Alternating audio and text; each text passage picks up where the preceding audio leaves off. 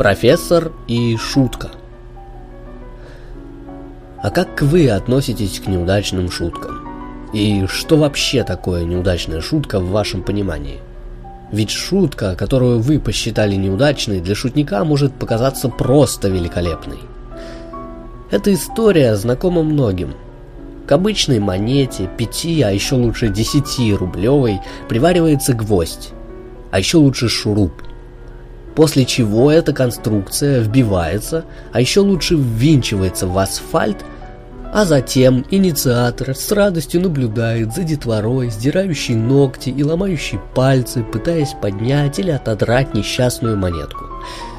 Я бы сказал, это очень дешевый и креативный способ развлечения.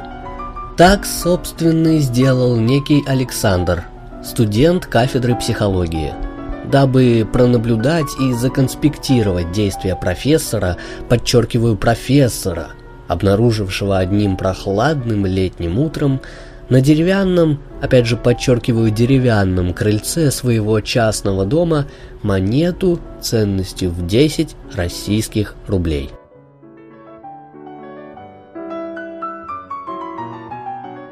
Итак, одним прохладным летним утром профессор, по совместительству преподаватель философии на факультете гуманитарных наук и социальных технологий, выйдя с утра на крыльцо своего дома, обнаруживает на нем ввинченную в крыльцо десятирублевую монету.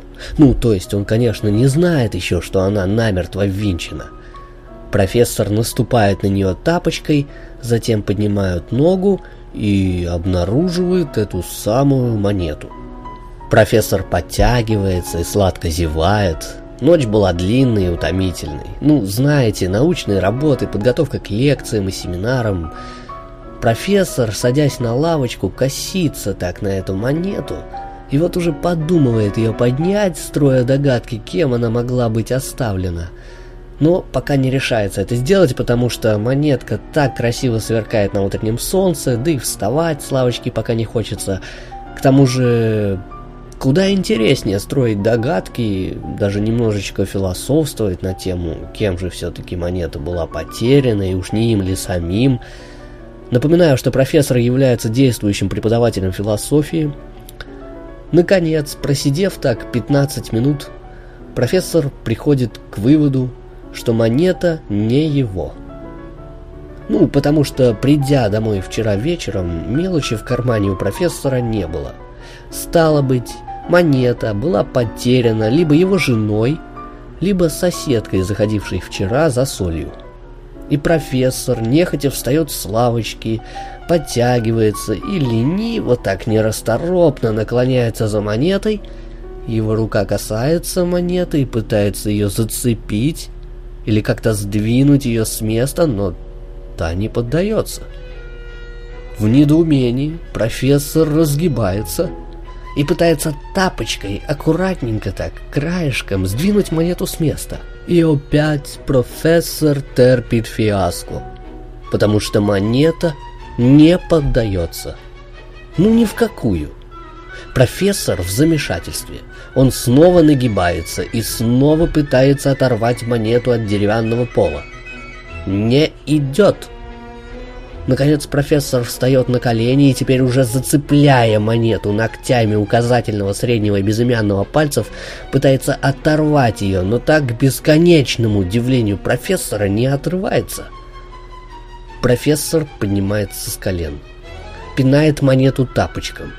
Но та на воздействие не реагирует. Профессор хмурит брови, профессор испытывает даже легкое раздражение – и тут в голову профессору приходит замечательная идея.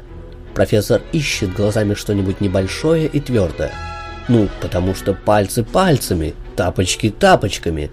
Но Homo sapiens от того и Homo, от того и sapiens, что используют мозг и подручные материалы для достижения сложно достижимых целей, чтобы облегчить задачу. Тут на глаза профессору попадается камень, лежащий у крыльца во дворе. Небольшой такой булыжник по размерам как раз вместимый в ладонь. И профессор, спускается с крыльца, поднимает этот булыжник и, направляясь с ним к монете, начинает испытывать уже некое предвосхищение. На лице его появляется едва заметная улыбка, он поднимается на крыльцо, опять встает на колени и начинает легонько бить по монете камнем. Сначала легонечко, чтобы не разбудить жену и соседей, но монета как лежала на крыльце, так и лежит, что называется, не шелохнется. И профессор бьет э, в один бок монеты, потом во второй. И, наконец, он забывает уже и про жену, и про соседей, и, прикусив язык, начинает бить по монете, что из силы, пуская слюну, кряхтя и ворча что-то невнятное, но монета лежит и не сдвигается ни на сантиметр. Наконец профессор встает, и чешет руками лысый лоб, вытирает пот и, вздыхая, садится на лавочку, затем встает и идет в дом, и возвращается уже с молотком и гвоздодером. Он стучит молотком по монете, он слышит, что жена уже проснулась и интересуется, чем он там занят.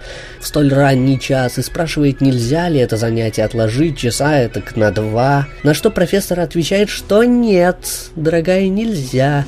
И профессор ударяет по монете, и та, наконец, немного сдвигается, и вот, наконец, профессор использует гвоздодер и, натужившись, выдергивает монету и видит, что к ней приварен шуруп, и понимает, что это чья-то злая шутка, и что он, профессор, стал жертвой чьего-то ужасного розыгрыша. И злится, и поднимает монету, а затем садится на крыльцо – и улыбается, подумывая, наверное, прикрутить это чудо на крыльцо своему соседу, который так часто водит домой шумные компании и по ночам мешает спать